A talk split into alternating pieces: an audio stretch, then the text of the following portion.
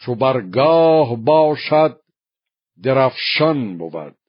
چو در جنگ باشد سرفشان بود. رخش پژمراننده ارغوان جوان سال و بیدار و بختش جوان. به کینندرون چون نهنگ بلاست به زین اندرون تیز چنگجده هاست.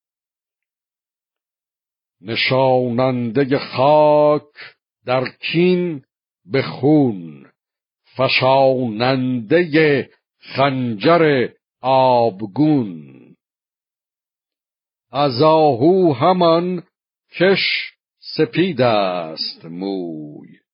نگوید سخن مردم عیب جوی. سپیدی مویش بزی بد همی.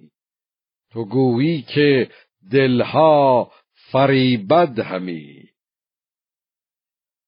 چو بشنید رودابه آن گفت و گوی برافروخت و گلنارگون کرد روی.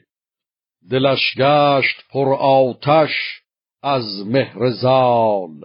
وزو دور شد خرد و آرام و حال. چو بگرفت جای خرد آرزوی دگر شد به رای و به آیین و خوی. ورا پنج ترک پرستنده بود پرستنده و مهربان بنده بود. بدان بندگان خردمند گفت که بکشاد خواهم نهان از نهفت. شما یک به یک رازدار منید پرستنده و غمگسار منید. بدانید هر پنج و آگه بوید همه ساله با بخت همره بوید. که من عاشقی ام چو بحر دمان. از او بر شده موج تا آسمان. پر از پور سام است روشن دلم به خوابندر اندیشه زو نکسلم. همه خانه شرم پرمهر اوست.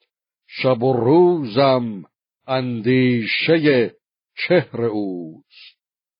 کنون این سخن را چه درمان کنید؟